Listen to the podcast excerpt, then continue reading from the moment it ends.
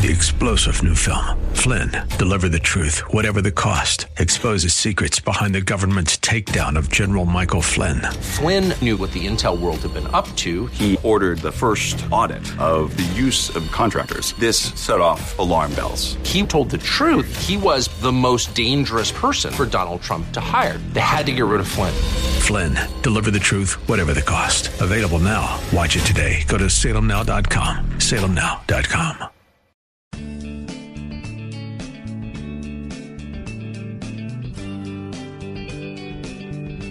Grace and peace to you, and welcome to Radio for Real Life with Sean Azzaro, the senior pastor of River City Community Church in San Antonio, Texas. Now, this is a church that exists to help people just like you find the real life you were created for and find it to the full. That's what Jesus promised in John 10 10. And today we continue in a series that's called Called. Here I am, send me, based on Isaiah chapter 6. And today, Pastor Sean Azzaro has a question for you. How would your future be improved if you knew for sure that your greatest need could be fulfilled by Jesus. RealLife.org has this full message, sermon notes, and series available for free. If you feel led right now to bless this listener supported radio ministry, then please do. There's a place to give at reallife.org. The name of the message is called Woe is Me. Pastor Sean is teaching from Isaiah chapter 6. It's time for Radio for Real Life. We are going to continue this series this morning. It's called Called, and we've been talking about just our calling and God's hand on our lives. Now, as I was getting ready for this week, I started thinking about, um, and maybe you've known people like that. Have you ever known somebody who's boldly incompetent? I mean, they're boldly incompetent. They're incompetent, but they're confident, and they dive in there anyway. I mean, you know the guy. We built a house last year, and all our contractors were great, but Uh, we had a guy uh, as our painter who had been recommended by one of the other contractors. We didn't go with what the builder recommended. We went with someone else. It was the one place we did that. And he was a nice guy. He was a good guy. He, and he was confident. And he was an okay painter, but as he kind of went on, his time schedules were always off. The budget was way off. And then when he got to staining cabinets, it was just sad. I knew we had a problem when I'm looking at it. And I'm not, it, my wife's the detail, the aesthetics person. She's the one, right? This was her thing. But when I'm looking at it going, dude, does that look normal to you? It's like, it looks good. And I'm like, you know, I knew we had a real problem when I was showing him on a drawer. I'm like, no, here, give me the stain. See, look, even would be good. Can we do even? What about if, what if we put the same amount all over it? You know, would that, is, that, is that good? And let me just say to you, I'm not boldly incompetent when it comes to staining. I'm just incompetent. Okay? But I'm very aware that when I'm doing the demo, we have a problem. I used to, to be a music minister, and so one of the things you have to do when you're a music minister is you have to audition people. And when you're auditioning people, like from your own church who you love and they're from your church family, and they come and they say, Oh, man, I'm, I want to be part of the worship team, and it's awesome. And they get up to audition for you, and they're terrible. What do you do? It's like, I got to go to church with these people. I, you know, on one hand, you just go, I should just lie, just lie. The problem is, and you go, but isn't it just their heart? Well, it is their heart until we give them a microphone and amplify them. Then it's a problem. I had to tell one guy, we need people like you in the congregation. That's what we really, you know, we need singers like you out there leading, leading, you know. But I want a microphone. Well, we can give you one, but it won't be plugged in, dude. I hate to hate to tell you. Maybe you got a friend who, you know, you got he's like you don't need to pay someone to fix that. I can fix it for you. And you've seen his work, and you're like, oh, for the love of God, no, please. You've known someone boldly incompetent? Have You ever been that dude? Interesting. New York Times had an article that said, most incompetent people don't know they are incompetent. In fact, researcher Dr. David A. Dunning of Cornell University reports that people who are incompetent are more confident of their abilities than competent people. I've seen this. Dunning and his associate Justin Kruger believe that skills required for competence are the same skills necessary to recognize that ability. And Kruger writes in the Journal of Personality and Social Psychology not only do incompetent people reach erroneous conclusions and make unfortunate choices, but their incompetence robs them of the ability to realize it. So it's like when you run into this, they're not doing it on purpose, they have no clue. So be kind, be nice. And when, as a, where that relates to what we're talking about this morning is we're going to talk about that, that self confidence that can get to the place of being totally clueless. We're really talking about kind of moral incompetence. Because we can get this picture of ourselves that we're one way when the truth is very different. And we're going to look at a passage of Scripture that actually is kind of a blow to self confidence. We're going to go back to Isaiah chapter 6. We've been unpacking that every week. In fact, there's a, a, sweet young lady in our congregation who wants to get homework from me each week, and I give her the chapter that I'm going to be looking at, you know, that week. And uh, so she's been getting the same chapter week after week after week. She's kind of wanting us to get on with it, okay? But we're going back. Isaiah chapter 6. If you have your Bibles, turn there. You remember where we've been? We saw that in the year that King Uzziah died, the prophet writes, I saw the Lord sitting upon a throne, high and lifted up, and the train of his robe filled the temple. This incredible vision of God, the throne room of God, in the temple of God. Above him stood the seraphim. Each had six wings. With two he covered his face, with two he covered his feet, with two he flew. And one called to another and said, Holy, holy, holy is the Lord of hosts. The whole earth is full of his glory and the foundations of the thresholds. Look at that, how powerful this was, that declaration. The foundations of the threshold shook at the voice of him who called, and the house was filled with smoke. Now, look at, look at this. The prophet says of himself, and, and I said, Woe is me, for I'm lost. I'm a man of unclean lips, and I dwell in the midst of a people of unclean lips. For my eyes have seen the King, the Lord of hosts. Then one of the seraphim flew to me, having in his hand a burning coal that he had taken with tongs from the altar. And he touched my mouth and said, Behold, this has touched your lips. Your guilt is taken away, and your sin atoned for. And I heard the voice of the Lord saying, Whom shall I send, and who will go for us? Then I said, Here I am. Send me. Let's pray. Lord, thank you for your word. I just pray that you would speak to us.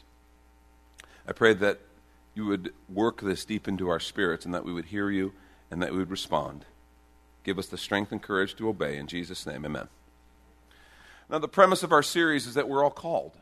We see Isaiah's calling, but God has a call for every one of us. It's not necessarily be a prophet, but it's a calling, something from Him. And he begins with that idea in the year that King Uzziah died. And we said it's important that we understand the times that we live in. And we saw the times may be changing, but God isn't. The times are changing. That's what, uh, that's what was happening when Uzziah died. It was a time of turbulent transition. But we saw this vision reminded the prophet times may be changing, but God isn't. Last week we saw how you serve the Lord will always reflect how you see the Lord. This vision was imperative for the prophet that he see God as high and lifted up. If you're going to serve him, you got to be able to see him clearly. But I want us to focus in on verse 5. Woe is me. I am lost. I'm a man of unclean lips, and I dwell in the midst of a people of unclean lips. For my eyes have seen the King, the Lord of hosts. Why that response? I mean, isn't that interesting? It's the most incredible worship service this prophet would ever be a part of in his entire life. I mean, we were having worship here, people with their hands raised, people celebrating you know, you, you, you, expect, man, he's getting a vision of God, the throne room of God. He sees God exalted. The, the heavenly beings are there crying, Holy is the Lord, holy is the Lord. You'd think he'd be standing up and shouting and getting excited. But that's not what happened at all. His response was completely different. His response was to draw back and go, Oh my gosh, woe is me. I'm undone. Another translation says, I'm, I'm ruined. I'm lost. I'm a man of unclean lips, and I dwell among a people of unclean lips. That's an interesting confession when you consider he's a prophet. This is a prophet, and this is chapter 6. He has five chapters of prophecy that he's already given us.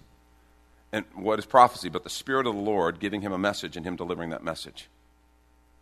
He has been speaking the very words of God for five chapters, been speaking and writing down the words of God, the messages that God was giving him. You would think if there's anybody like in their world that had clean lips, it would be the man of God, the mouthpiece of God. But that's a fascinating picture because when you're in the presence of God and he sees the holiness of God, he recognizes, I'm a man of unclean lips. His area of greatest strength really wasn't in the presence of God. And, it's like here he sees God. I'm a man of unclean lips. And he, and he just kind of looks around at the world around him, and I, I live among a people of unclean lips. And why does he say that? Remember? For my eyes have seen the King, the Lord of hosts. See, everything looks different when you've been in the presence of a holy God. Do you know that? Everything looks different. In the presence of a holy God, you get a different vision of yourself. You look different. You recognize some things. In the presence of a holy God, people around you look different. Circumstances around you look different. Everything around you looks different when you've been in the presence of a holy God. No matter how blessed his lips may have been in the presence of God, his only response was, Woe is me, I am lost. I am ruined and undone. Here's how he would phrase it near the end of his ministry. This is Isaiah 64, verse 6. He says, All of us have become like one who is unclean. All of us. Okay, no exceptions. Prophets, including himself. All of us have become one, become like one who is unclean. And listen, all our righteous acts are like filthy rags. All our righteous acts are like filthy rags. What's really important about that, he says he's not saying all of our sinful acts are like filthy rags. He's not saying like the bad stuff we do is like filthy rags, like dirty laundry. No, he's like our very best. On our best day, our most, most virtuous moment, when we exercise the greatest self control in the presence of God and his righteousness, it's like filthy rags. There is no way we can measure up when you have had a vision of the holy righteousness of God. That's what he's talking about. And that's kind of a punch in the face for us because, one, no exceptions. He said, all of us, everyone. There's no exceptions. And, you know, we love grading on the curve, and this means no more grading on the curve. Isn't grading on the curve awesome?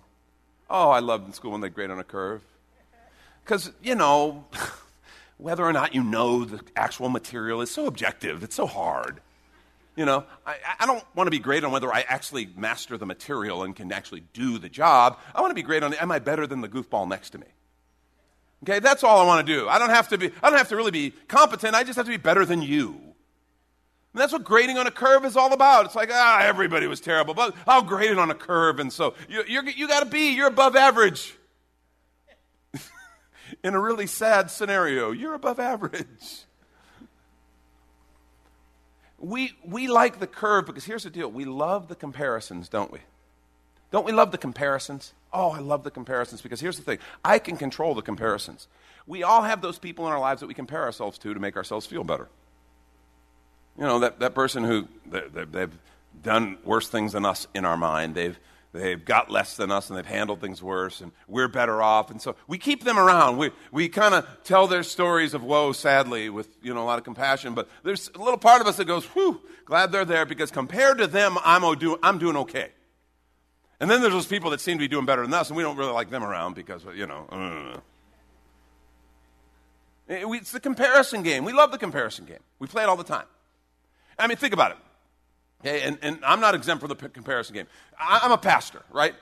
And you would think in the comparison game, let's take a look. We got a little chart here. There. You would think in the comparison game, Pastor Sean would do, okay, because I'm a pastor. Come on. I mean, you know, I, I preach the Word of God. I, I help people. We lead an organization. I lead a nonprofit that does good things. So how, how do I do on that, on the comparison? That's not bad.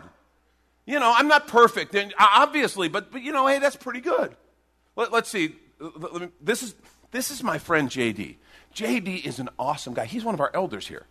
He is a very cool brother, great family man, just a neat, neat guy. There's just one problem JD's a lawyer. Ooh.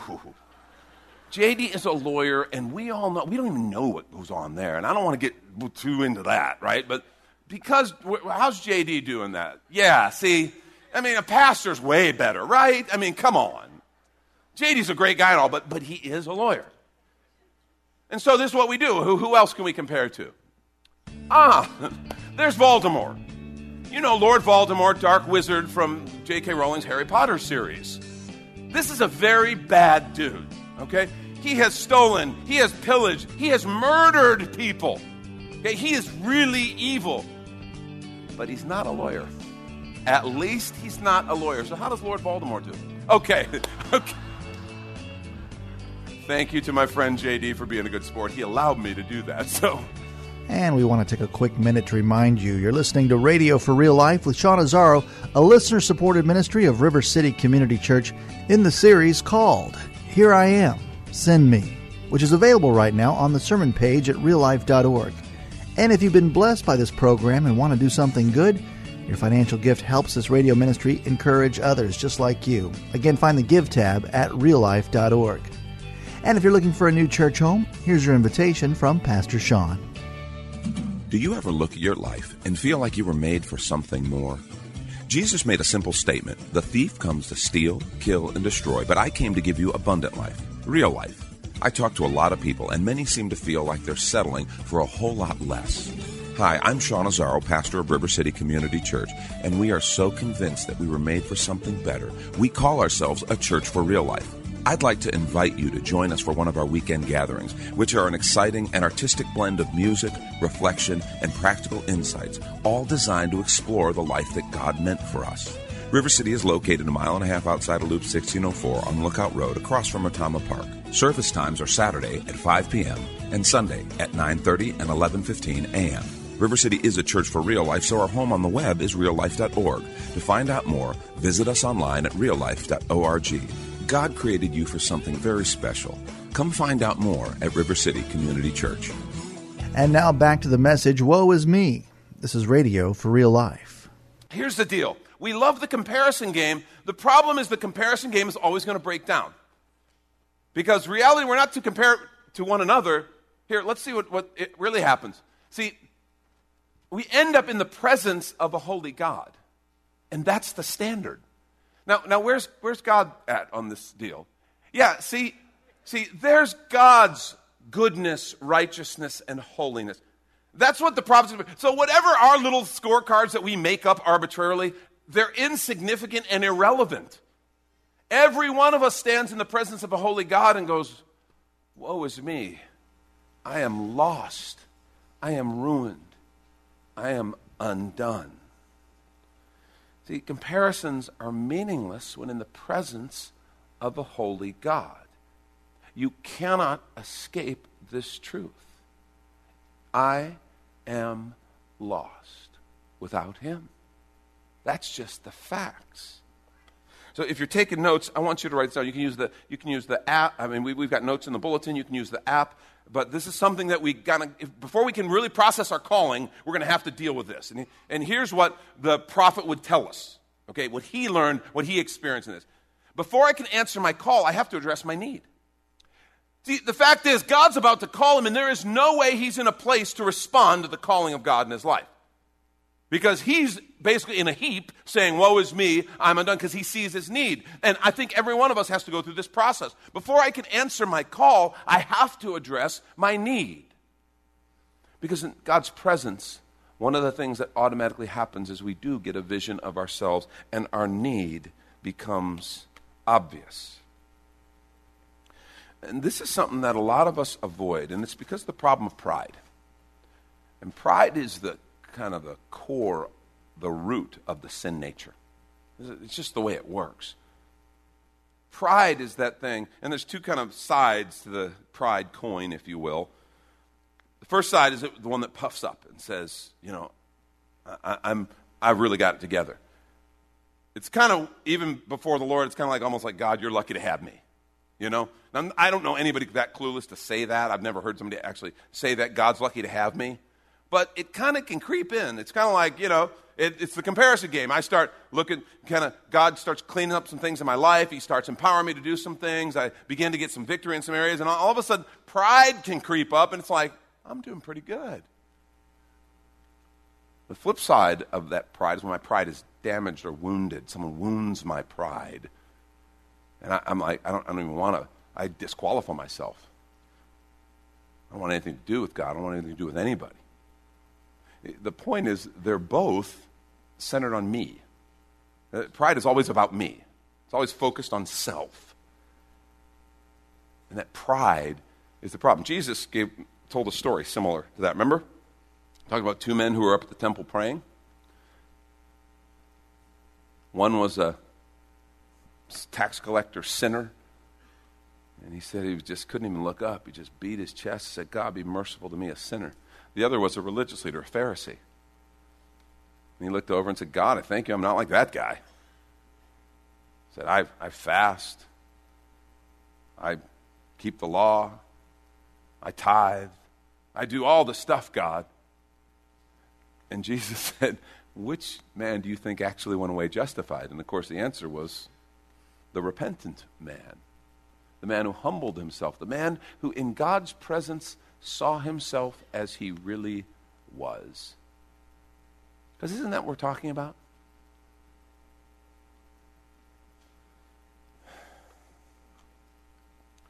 I want to suggest that before I can answer my call, I have to address my need. And in this passage with the prophet Isaiah, he shows us three different ways, three different keys to addressing our need. Let's take a look at them. First one I address my need through the humility of repentance. I address my need through the humility of repentance. What's going to happen when we get into the presence of the Lord and we see Him high and lifted up and exalted? We have a choice. Either we can pretend, we can posture, we can kind of put on a little song and dance, a little show, or we can honestly recognize in His presence, His holiness, His righteousness that, Lord, I'm a sinful man, and apart from you, I am lost, I am ruined, and I am undone. It's the humility of repentance. There's a passage of scripture we quote a lot when it comes to prayer. It's uh, 2 Chronicles 7.14, who says, If my people who are called by my name will humble themselves and pray. Interesting that these are connected. We focus on the prayer, but this humility is so critical. Will humble themselves and pray. Do you know it's possible to pray without humbling yourself? It's possible to pray, actually, even in arrogant ways, to demand of God, to claim things from God that, that you don't have a right to. One of the worst kinds of pride is the pride of being a person of prayer. We can, we can come to prayer with a prideful attitude. I pray more than anyone else. I'm better at prayer. I'm the prayer police. He says, you know, he says, humble themselves and pray. That's the prayer of the, repent, of the penitent tax collector, the sinner. God be merciful to me, a sinner. If my people will do that, will humble themselves and pray, and seek my face. And look, this phrase, turn from their wicked ways. Here's the promise he says, Then I will hear from heaven, and I will forgive their sin, and will heal their land. See, humble themselves and pray. Humility recognizes my need. Humility isn't some sort of groveling. You know, we think sometimes of humility as, as just, oh, I'm terrible, there's nothing good in me, and just this groveling that can actually disqualify people. That's not actually humility. Humility recognizes honestly who I am in the presence of a holy God. That's what humility really is. It sees God and recognizes, okay, you are God and I'm not. Because in so much of our lives, we, we want to be God. We want to call the shots. We want to lead. We want to do what we want to do. And humility is that thing that says, yeah, no, you're God and, and I'm not. And see, humility reveals our desperate need for Him. It reveals the fact that apart from Him, we are lost. On our best day, our righteousness, our best righteousness, is like filthy rags. That's what humility does. If they'll humble themselves, and then that turn from their wicked ways is the repentance part. See, I address my need through the humility of repentance. And you know what repentance is. Repentance is when I'm walking along in my own way, my own strength, kind of my own arrogance, and I have this kind of sense that, you know, I'm doing pretty good, I'm calling the shots, and all of a sudden I begin to see the fruit of that. I begin to see, maybe I get a vision of Him, or maybe I start to see the damage that me being God in my own life causes. How I hurt God, how I hurt myself, how I hurt people around me. Maybe I start to recognize that. Repentance is that act of saying, oh God, I don't want that anymore. And I turn from my way to his way. That's what it means to repent. To say it is to confess. Repent actually means to turn. I am turning in my thinking, I'm turning in my actual behavior. Doesn't mean I'm perfect, doesn't mean I don't stumble, but there is a sense in my heart that God, I don't want my way anymore. My way led to death. My way led to relational hurt. My way created problems, and I don't like the fruit. God, I want your way. And I repent and I turn and I humble myself before Him. That's what repentance is. See, one of the things we lament in the church today is that sometimes we don't want to hear about repentance. Often we don't talk about repentance. Well, that's a big mistake if that's true. It's like, yeah, but we prefer to hear about the love of God, and I want to hear the destiny God has for me and the joy of the Spirit. Tell me about that, Sean. And all those things are true, by the way. But the fact is, when Jesus came, he was baptized by John. He was taken by the Spirit into the wilderness, tempted by the enemy. He came back, he began his public ministry. Do you know what his very first message was? This is Matthew chapter 4, verse 17. From that time on, Jesus began to preach, Repent, for the kingdom of heaven has come near. And he didn't say he preached it one time, he began to preach. In other words, this was a theme all throughout Jesus' ministry. Repent, repent, turn from your wicked ways, turn from the sin that's hurting you and hurting others around you, and come. Come to the Father. The kingdom of heaven is at hand. God does have a destiny. He loves you. He has an amazing plan that He wants to fulfill in your life, but it cannot even begin until we repent. That is Pastor Sean Azzaro. You've been listening to Radio for Real Life, and if you'd like to hear this full message in this series that's called Called, Here Am I, Send Me, it's available right now on demand at reallife.org. And there, if you're able to bless back, your financial gift helps this radio ministry continue.